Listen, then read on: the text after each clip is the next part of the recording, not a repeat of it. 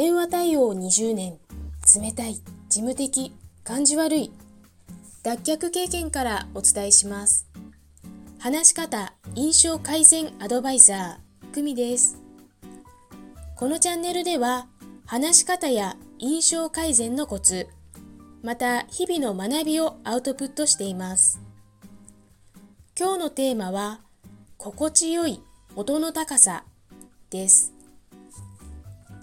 日本語は高い音から始まって低い音で終わる形が自然で美しいと言われています。